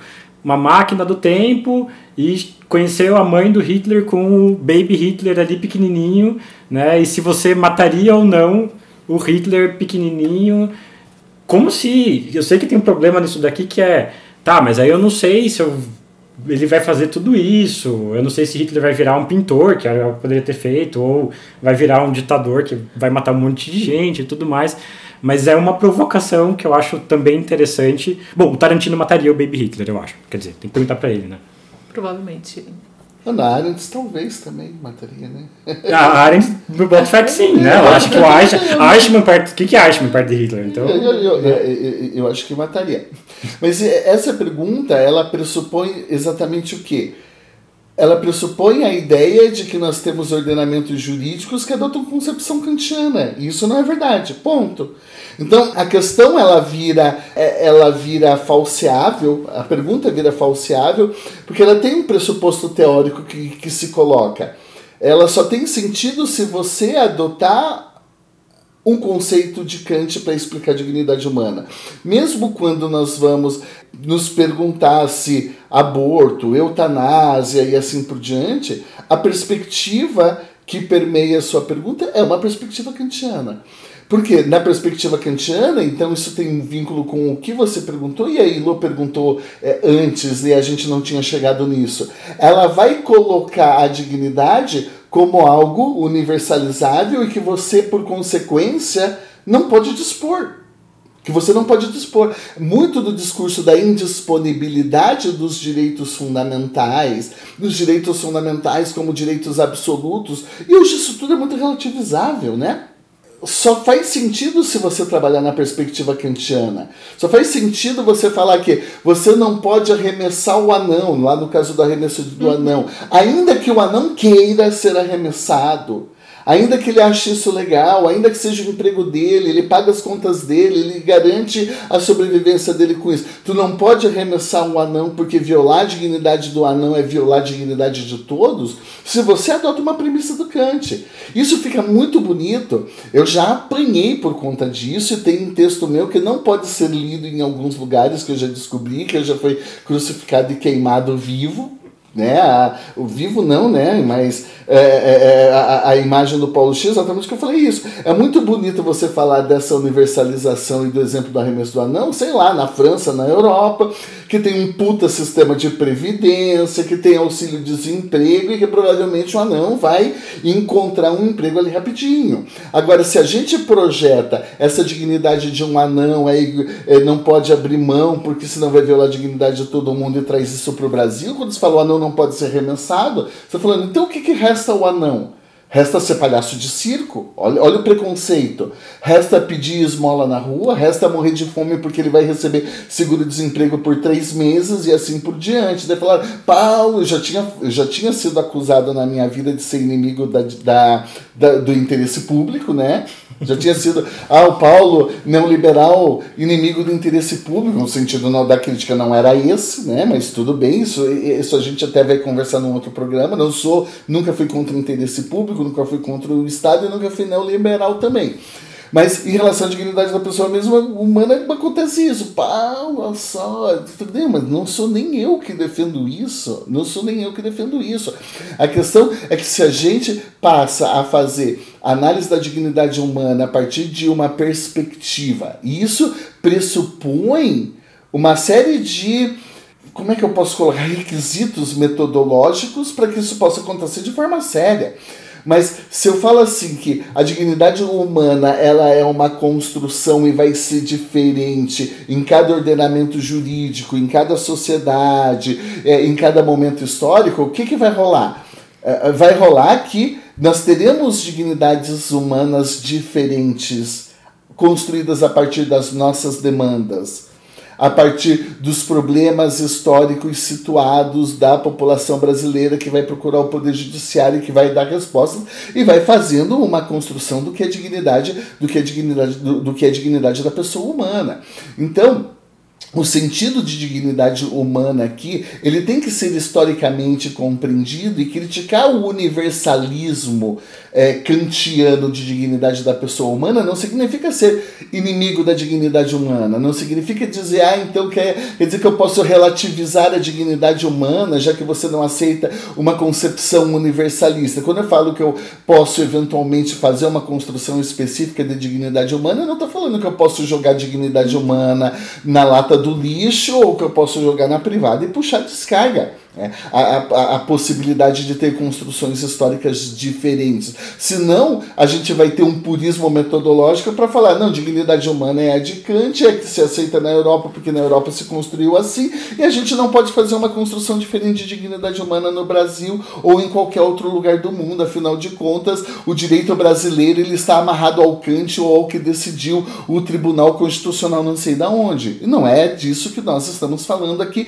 quando nós vamos adotar uma perspectiva de dignidade humana que possa assumir aqui uma feição mais plural, mais multicultural, mais adequada à realidade, mais adequada à realidade de, de cada lugar. Então acho que a gente tem que ter isso daí, a gente tem que ter isso daí em mente. Agora, isso significa que a gente pode atribuir a dignidade humana a qualquer conteúdo? Não, é evidente que não. Existem limites aí em termos de disputa interpretativa, em termos de disputa argumentativa, do que nós podemos trabalhar em relação à dignidade da pessoa humana. Então a gente não pode qualquer coisa, senão a gente cai num risco. Daniel Sarmento critica muito, a Ana Paula de Barcelos, o pessoal da escola da UERJ, o, o Rodrigo Brandão e, e todo esse pessoal vão criticar muito, que é o problema o próprio Lenin Streck, a partir de uma outra perspectiva, que é o problema então do panconstitucionalismo, que se você coloca, projeta para a dignidade da pessoa humana, tudo então vira dignidade humana. A gente teve decisão, eu gosto de citar, do Tribunal se não me falha a memória, do Mato Grosso, que fala que ficar mais do que 15 minutos na fila do banco fere a dignidade humana. A gente vai ter encontrar decisões judiciais, acho que no estado do Paraná, inclusive, que vai conceder Viagra em nome da dignidade da pessoa humana, massoterapia no SUS de grátis em nome da dignidade da pessoa humana, e assim vai. Então, a dignidade humana, num contexto de pan-principiologismo aqui, é, de pan-constitucionalismo, ela pode também virar qualquer coisa. E não é isso que a gente defende quando a gente fala da possibilidade de uma adequação do conteúdo da dignidade da pessoa humana a perspectivas históricas específicas. Acho que falei muito, né? Ah, mas eu vou falar mais um pouco ainda. Não, mas a gente tem tempo, tá sossegado. É, eu acho que essa é uma questão central. Vou tentar colocar-me em ordem, porque eu queria falar de algumas coisas e, e, eu acho que o assunto permite isso. Então, em primeiro lugar, pensar a dignidade numa vertente limite ao Estado, eu acho que esse é o ponto central, ou seja, jamais autorizar tortura, jamais, jamais. Aí, na vertente mais kantiana possível, jamais autorizar a escravidão ou permitir de alguma maneira que isso aconteça, ou questões relativas à, à morte da pessoa, algo negociado para salvar a sociedade, esse tipo de situação. Então, nós temos dignidade como limite ao poder do Estado. Nós temos dignidade também, e isso você falou bastante, como um mínimo, uma demanda do Estado. Ora, se dignidade tem a ver, e aqui eu estou simplificando muito, mas tem a ver com tomada de decisões, educação é fundamental, certo? Se eu não tenho educação, se eu não sei ler, se eu não tenho acesso a isso, eu não posso decidir. Então, portanto, o Estado, e pensando aí na lógica, virando um pouco essa chave, pensando na lógica de direitos sociais, faz sentido eu falar que há uma relação aí de direitos sociais, educação, porque ajuda a alcançar o objetivo de proteção de dignidade, que seja.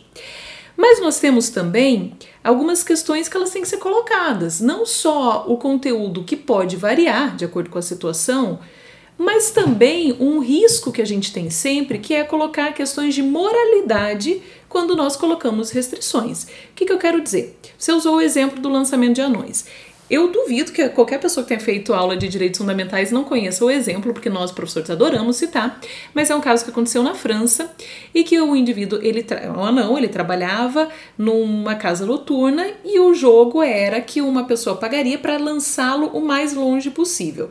Ele estava com proteção, mecanismo de proteção individual, era lançado num local que ele não sofreria um dano físico.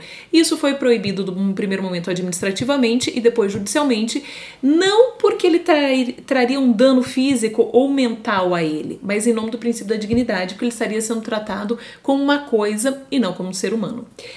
A gente tem exemplos da. Homem bala. O, uma espécie, é, é, a lógica era essa. Tem o um exemplo, e aí que envolve questões de moralidade que é da Alemanha, por exemplo, o Pip Show, que é um show de mulheres que vão se despindo e homens pagam para poder assistir. E foi proibido enquanto categoria, enquanto questão profissional mesmo, e também de show, né, de oferecimento disso, em nome do princípio da dignidade, em nome da dignidade humana, porque afinal afetaria a dignidade da trabalhadora. Detalhe que o strip, striptease não foi proibido, porque se considerou que ali tinha uma questão artística que estaria desprovida no Pip Show. E aí a pergunta é: quem no final das contas, define o que é dignidade para falar o que não pode ser feito. É óbvio que eu não estou falando que não existe que não se aplica a relações de trabalho, que fique bem claro. Se eu falar para um trabalhador que a partir de agora ele vai ficar sem almoço sempre, que ele vai ter que trabalhar nu ou quase nu, que ele vai ter que revista fazer íntima. revista íntima, e se ele não aceitar ele vai ser demitido, é evidente que eu estou cruzando uma fronteira claro. que não pode ser cruzada. E isso causa constrangimento, causa humilhação e tem todo um ramo que vai pesquisar as doenças laborais que poderiam advir de um comportamento do patrão de maneira constante. Isso é uma coisa, e nenhum de nós está defendendo. Mas e profissões ou atividades profissionais que são vistas como imorais? Prostituição. Então eu falo que fere a dignidade e eu digo para uma trabalhadora sexual: você não sabe, porque você está achando aí que está tudo bem, mas isso fere a dignidade, portanto você não pode não pode exercer a profissão. Quem estabelece o que pode ou não pode, sem cair no risco de ter uma concepção moral individual é, ampliada. Porque eu posso, pessoalmente, falar: ah, prostituição realmente viola a dignidade. Ok, mas é meu papel colocar isso para o outro para aquela pessoa que escolheu por algum motivo essa atividade. Então acho que essa questão, e eu não sei, com o tempo eu tô me tornando um tanto mais liberal do ponto de vista político, né? Mas isso vai colocando algumas questões. Qual que é o papel do Estado de proibir isso? Qual que, porque também o risco é a, a dignidade ser usada para eu proibir tudo que eu não gosto. E, e o Estado não serve para isso. Mas isso daí, Elô, nós estamos de acordo. Um risco da dignidade, um risco da dignidade humana e pelo fato dela se manifestar como um princípio é exatamente essa proximidade em relação à moral. E por isso que o problema de controlabilidade dos princípios, não só da dignidade humana, mas de todos os demais princípios, é algo tão sério e algo tão problemático, que sempre se corre o risco de nós cairmos num subjetivismo, num solipsismo, né, no, no processo decisório, de nós recairmos aqui numa imposição de uma moral individual perante a coletividade toda e, portanto, numa supervalorização de valores de um poder judiciário formado por uma determinada elite e de determinados valores em contraposição a uma moralidade da própria sociedade e, portanto, a gente teria a imposição de determinados, de certos padrões é, morais aqui e portanto de uma certa manipulação da dignidade da dignidade humana. E isso efetivamente é um risco. E o que a gente percebe muitas vezes é que a dignidade da pessoa humana acaba se prestando a isso. Mas é aquilo que a gente fala quando trata de interesse público, que a gente trata de dignidade humana, quando a gente trata de outros temas relevantes do direito constitucional. Nós temos que fazer uma separação. E isso faz sentido na teoria da argumentação, né? A gente tem que fazer uma separação entre o uso da dignidade humana numa perspectiva argumentativa e o mau uso da dignidade da pessoa humana e o mau uso do interesse público. Que existem, se a gente for falar de teoria dos princípios, regras para argumentação. Uhum. Se eu sair da teoria dos princípios, eu vou encontrar é, limites também né, no, no processo decisório, que eu vou cair em parâmetros, eu vou cair, sei lá, no normal, habitual, usual, no campo do tradicional dentro da sociedade, eu vou cair em outros parâmetros de controlabilidade que eu tenho que levar a sério, né? E aqui na teoria dos princípios, como a gente está falando de teoria da argumentação, existirão pressupostos no processo argumentativo que vão colocar limites de como eu posso trabalhar a dignidade, a dignidade humana. O mau uso ele vai ser criticado tanto para quem trabalha lá com a hermenêutica filosófica, como, como por quem trabalha no campo da teoria da argumentação. É. O mau uso é criticado por todos os lados. Uhum. E exatamente é, um dos problemas do direito, isso a gente não vai ter como eliminar, é a possibilidade do direito ser distorcido, do direito ser mal usado, do direito servir para opressão, do direito servir para você fazer valer determinadas concepções morais individuais, porque a gente não tem eliminar isso do direito, né? Então, exatamente, nós estudamos na faculdade de direito o direito e não as leis, né?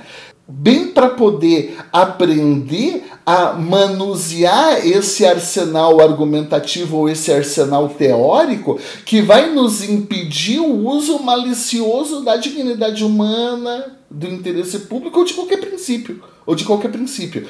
Senão a gente cai no pode qualquer coisa, e daí o direito não serve para absolutamente não serve para absolutamente nada. E dentro desse uso abusivo aqui, é engraçado perceber que a imensa maioria das vezes em que a dignidade humana é invocada, ela é invocada como um mero reforço argumentativo, ela não é necessária.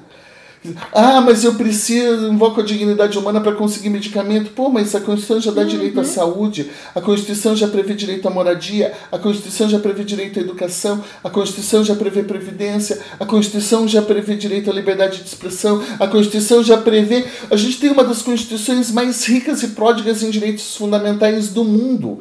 A gente pouco precisa da dignidade humana. Aliás, tanto isso é verdade que a, a, dignidade humana ganhou no Brasil uma importância superlativa, não pelo que ela oferece a partir dos direitos fundamentais que já estão positivados, mas a partir do que ela potencialmente pode servir onde não tem direito fundamental, onde não tem política pública. E por isso que a dignidade humana no Brasil ganhou um impulso muito forte na discussão do mínimo existencial que vai ser invocado, não, mas quando o Estado não presta o serviço público para garantir o mínimo existencial, aí entra o debate lá da dignidade humana que vai, que vai poder ser invocado contra a lei, ou ainda que não tenha lei, mas onde não há prestação. No resto, no resto, onde tem a omissão estatal, portanto, ela, ganha, é, é, ela ganhou um impulso forte no Brasil. No resto, a dignidade humana,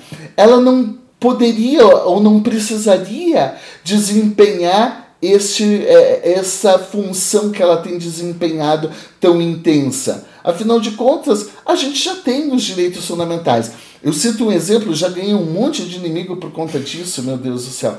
Eu falando assim, qual que é o sentido de você falar aqui é, num direito fundamental à dignidade humana de forma autônoma? O que, que ele vai garantir, o direito fundamental à dignidade humana?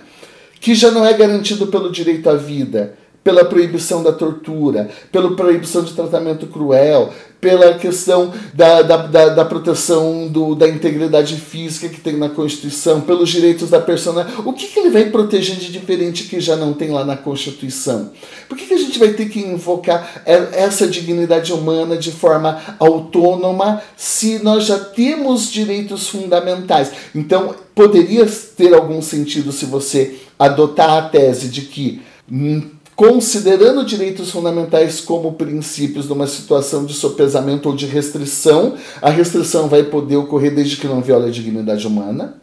Só que daí vai entrar o problema. Uhum. Se você cair na dignidade humana como nós fizemos a construção histórica no Brasil, então tu não vai poder restringir nada. Exatamente. Ou a gente vai cair na dignidade humana kantiana.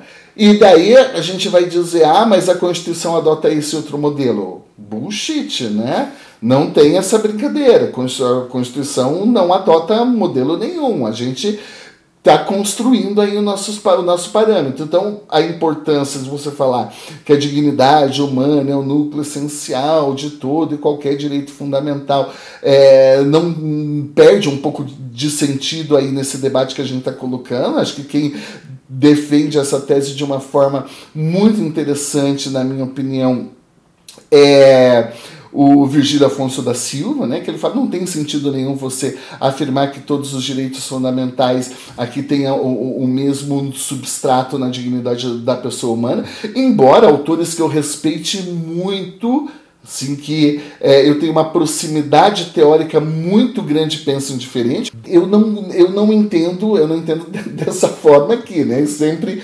criando, criando essas, essas confusões. Mas não, não, teria, não teria sentido. Então, para quando, quando que a gente vai precisar de dignidade humana e debater dignidade humana? Eu acho que existem casos específicos, aí sim, que envolvem essas situações limites de aborto, quando a gente vai discutir o próprio conceito, né? Aborto, vida, morte, autodeterminação corporal, porque o resto, o resto, é, a dignidade humana não é necessária é, entrar como um reforço para dizer que ficar mais do que 15 minutos na fila do banco fere a dignidade humana. Não fere, eu já fiquei mais do que 15 minutos na fila do banco e eu não me senti violado, coisificado ou coisa que vale. Talvez possa estar equivocado, né? É, eu acho que nesse ponto, talvez a, a menção dignidade seja interessante do ponto de vista estratégico para a luta por novos direitos ou para ampliação de direitos. Então vamos pensar assim: uma pessoa transexual que ela não tem acesso ao nome social, enfim, antes de, da possibilidade, quando a legislação ainda não previa isso, eu posso falar: olha, você está afetando minha identidade, a maneira como eu sou vista por mim mesmo e pela sociedade. Aí eu, eu penso que o princípio da dignidade pode ser, do ponto de vista argumentativo, bastante interessante, porque você está pensando naquilo que é o, algo do mais íntimo da vida de uma pessoa e não tinha esse direito previsto.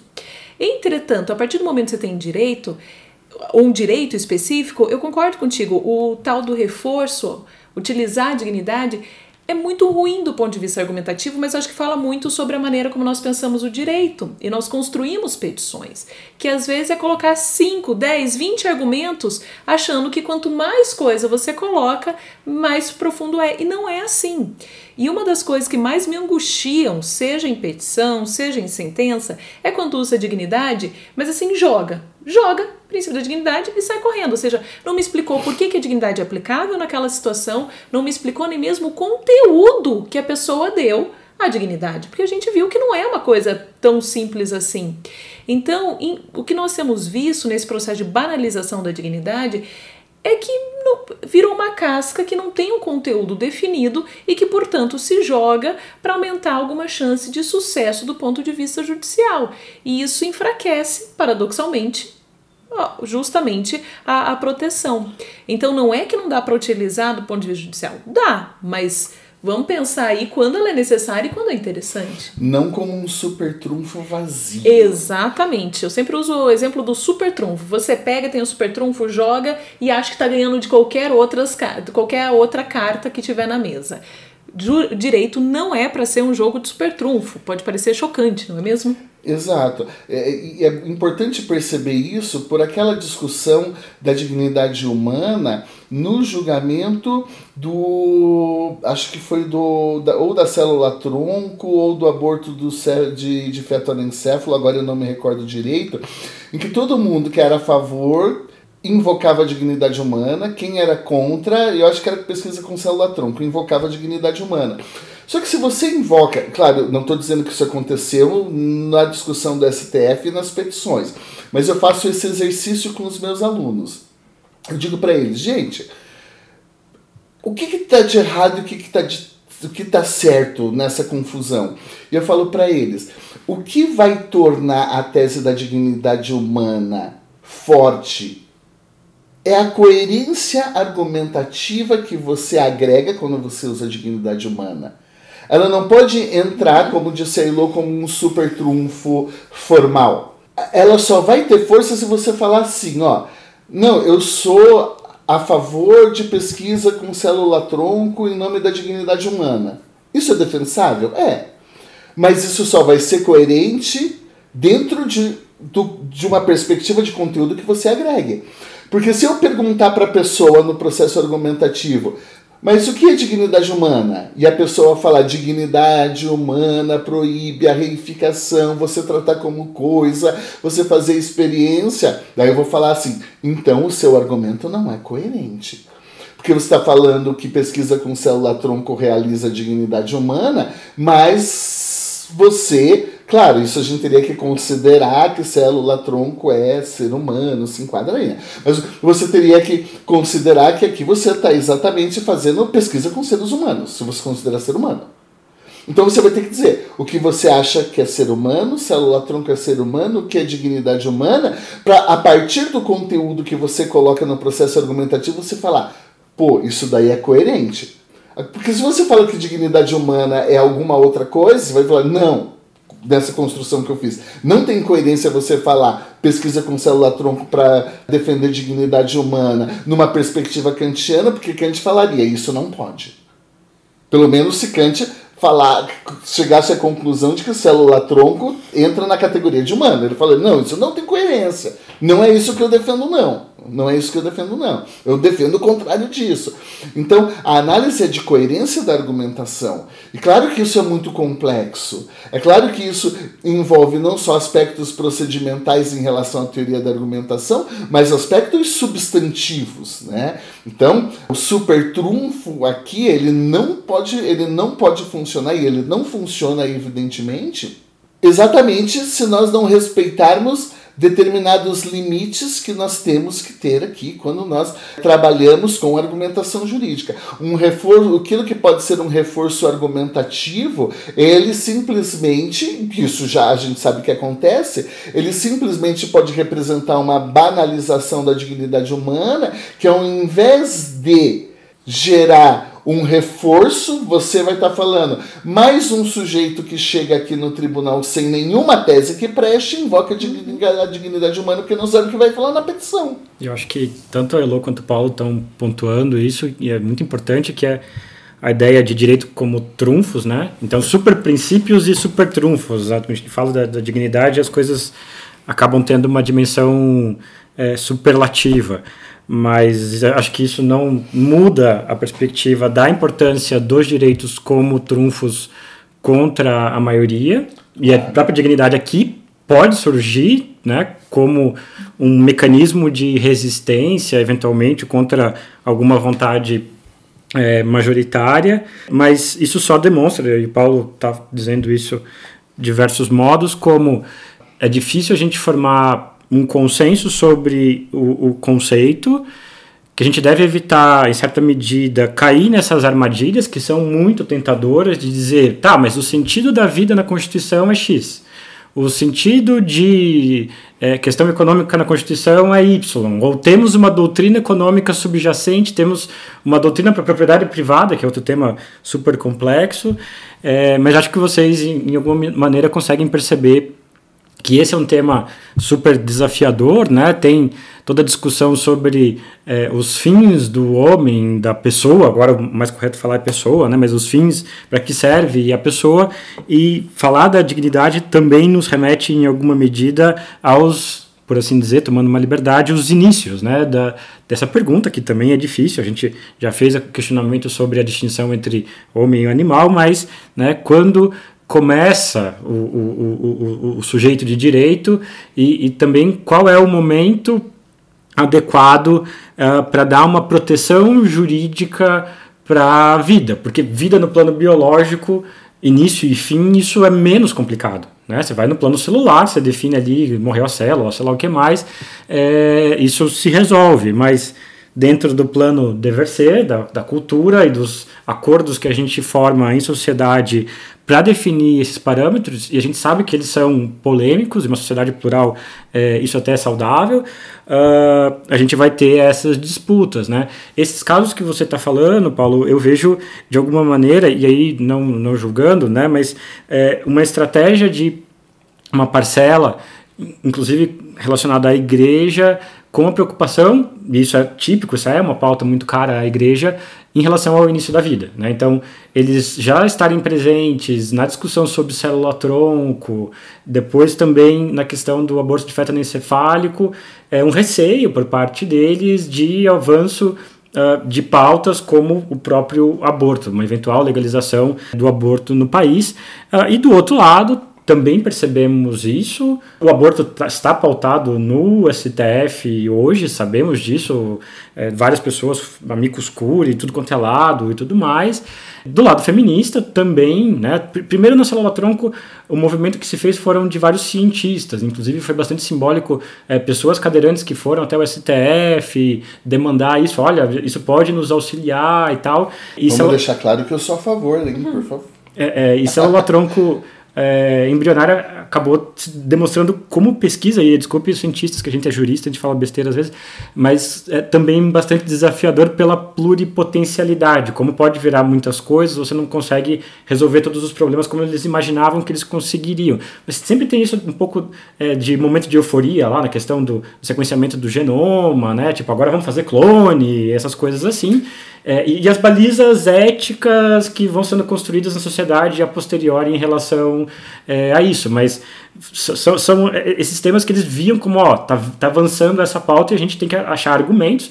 E eu acho que o Paulo demonstra isso bem quando ele fala, ó, são argumentos complexos que a gente espera e na fala do Elô também tá, tá, tá presente isso, né? Ó, arremesso de anão. Tá, você concorda com arremesso de anão? Beleza. Você vai ter que concordar também que a liberdade, em tese, vai prevalecer em outras situações e tal.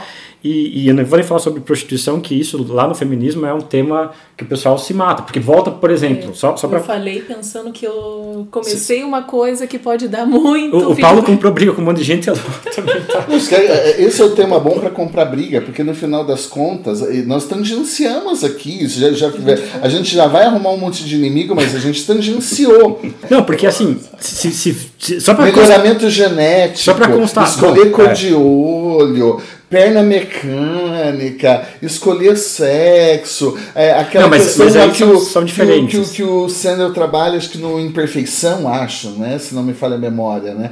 Que o que caracterizaria o ser humano é exatamente a imperfeição e a gente vai buscar ali saúde, prolongar a vida, e a gente vai. E, e tem o, o, caso célebre lá da, da, da, das, das mulheres que eram, acho que eram surdas, e daí o filho ia nascer surdo, e não, mas você tem o direito de determinada. Mas isso é um preconceito. A gente. Qual que é o problema do nosso filho ser surdo no final das contas?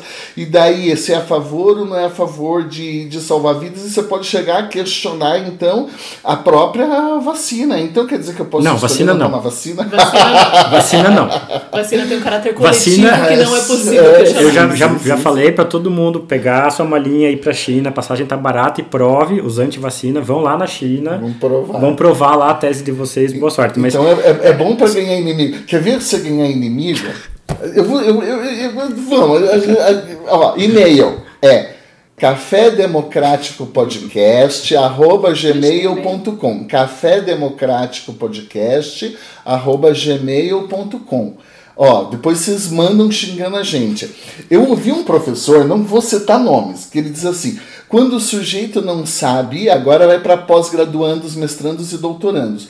Quando o sujeito não sabe o que, que eu vou pesquisar, o que eu vou escrever na minha dissertação de mestrado, taca qualquer coisa com dignidade humana. Então, administração pública e dignidade humana. Ah, boa fé e dignidade uhum. humana. Você não sabe o que vai escrever. Ah, o direito ao casamento é a dignidade humana.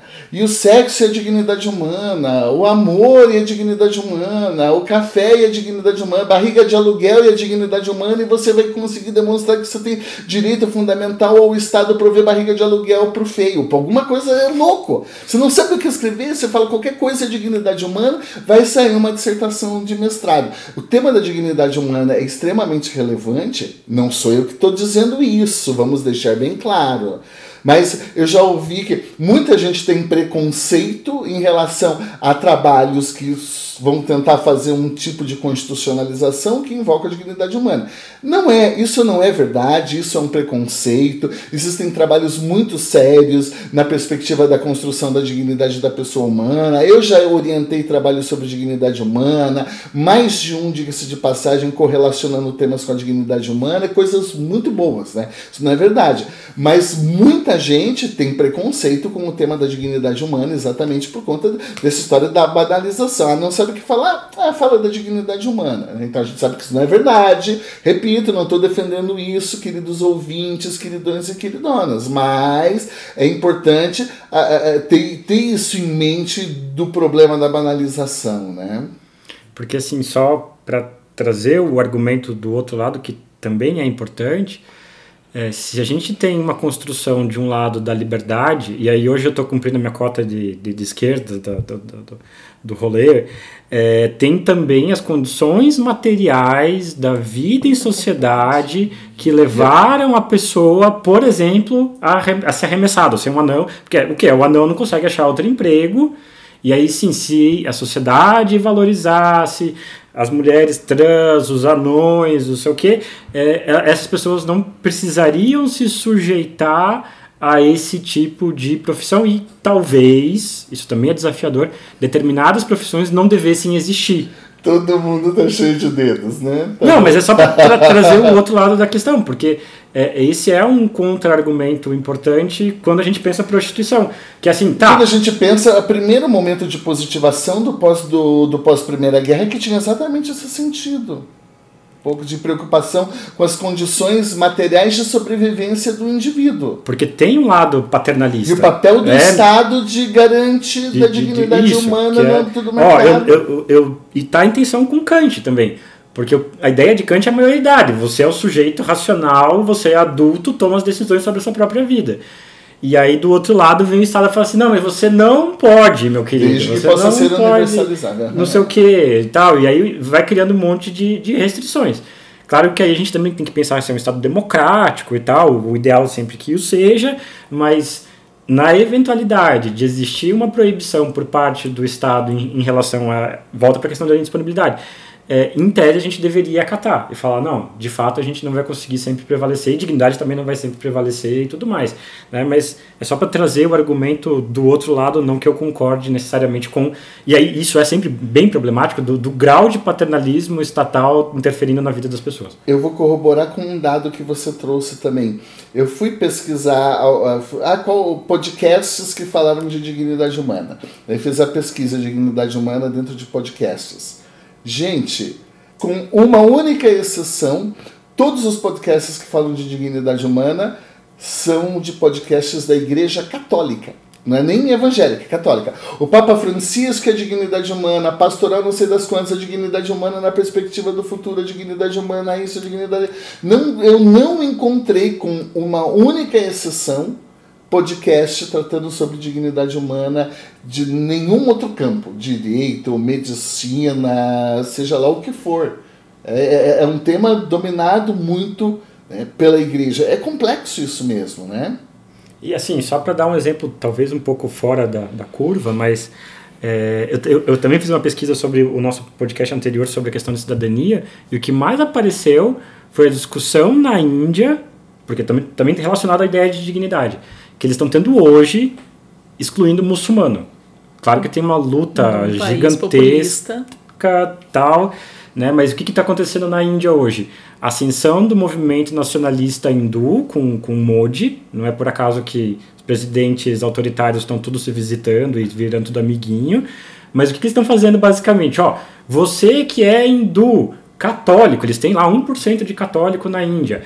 É, qualquer outra coisa, né, Sikh, eles têm uma população Sikh bem expressiva tal, é, vocês todos têm proteção de direitos.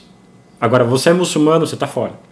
E aí, se você está fora, a gente vai estar tá possibilitando a repetição de todas as atrocidades que a gente olha, falando lá na Segunda Guerra Mundial, Bruno, o Baby Hitler, tá, ele está falando disso Não hoje. precisa ir longe. Brasil. Bom, é. Brasil.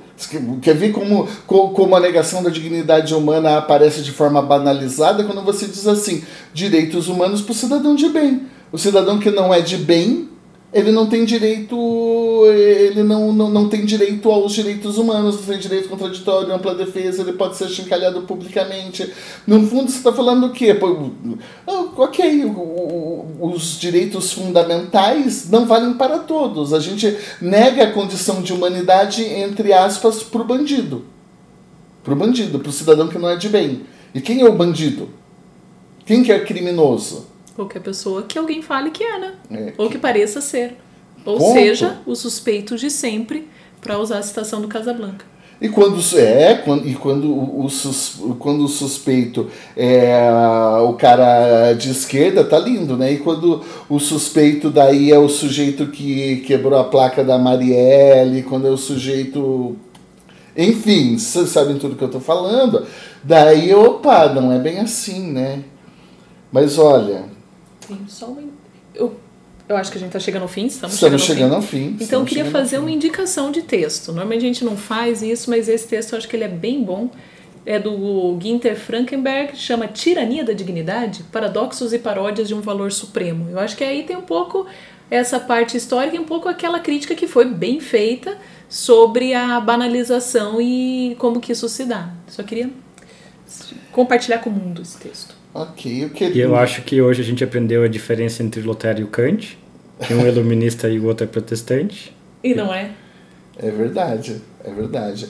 Aí eu quero encerrar dizendo o seguinte: a proposta do podcast é gerar reflexão, é gerar polêmica. Muitas vezes nós colocamos determinadas ideias e não significa necessariamente que nós concordemos com essas ideias. Não dá para sair desse podcast, vamos deixar bem claro isso, dizendo: ah, no Café Democrático todo mundo é kantiano, ou todo mundo é contra Kant, ou todo mundo acha que dignidade da pessoa humana pode tudo, e estão defendendo pan-princípio, é, pa- é, pan-constitucionalismo, pan-principiologismo. Não, nós estamos é, é, problematizando, apresentando um tema, porque se fosse para trinchar é, o tema da dignidade humana a fundo, analisando a natureza jurídica, se é direito fundamental, nós teríamos que trazer uma carga argumentativa de o que é direito fundamental, de como a dignidade humana ela participa para você construir o próprio conceito de direito fundamental quando a gente trabalha é, a cláusula de abertura de direitos fundamentais, a dignidade humana é uma referência para a gente dizer o que são direitos fundamentais, quando ele tem lá a vinculação com a dignidade humana, a vinculação direta com a dignidade humana, isso aparece em todos os constitucionalistas, o cuidado para não cair no expansionismo, como é que a gente vai cuidar para não chegar numa perspectiva muito expansionista e o problema de uma percepção expansionista, que significa os modelos teóricos que não são únicos de uma concepção multiculturalista de dignidade humana, não tem só dignidade humana é isso no multiculturalismo, né? Então tem uma abertura, uma abertura muito grande. Então, é, por favor, né, é, entendam esse podcast aqui como a apresentação do tema, de problematizações, é, e não fechem que o Paulo, o Bruno e a Elo estão ah, estão defendendo, estão sendo contra isso, estão sendo a favor daquilo que a ideia do podcast não é esta, né? É simplesmente abrir as portas da percepção para que os ouvintes possam então buscar as suas leituras e aprofundar, até porque esse tema da dignidade humana ele vai retornar quando nós entrarmos na teoria dos direitos fundamentais, a gente vai ter condições daí de aprofundar e até eu a gente poder explicar melhor algumas coisas que até ficaram jogadas aqui, né? Então, é, não se trata de um livro, de um tratado sobre dignidade, sobre dignidade humana, que a gente quer ganhar amigos e não inimigos. É isso, Bruno? É isso. Eu só defendo a Pangeia. Podemos acabar? Temos um café democrático, Elô? Temos, temos até a próxima, que vai ser A pró- o próximo café democrático, depois da dignidade humana, vai ser sobre pluralismo político e os valores. Não, na verdade, os valores sociais do trabalho e da livre iniciativa. hein? Esse aí vai ser polêmico também, então vamos guardar um pouco polêmico. das polêmicas pra próxima. Vai é, vamos guardar um pouco das polêmicas para a próxima. Até mais, pessoal. Tchau, tchau. Não posso ficar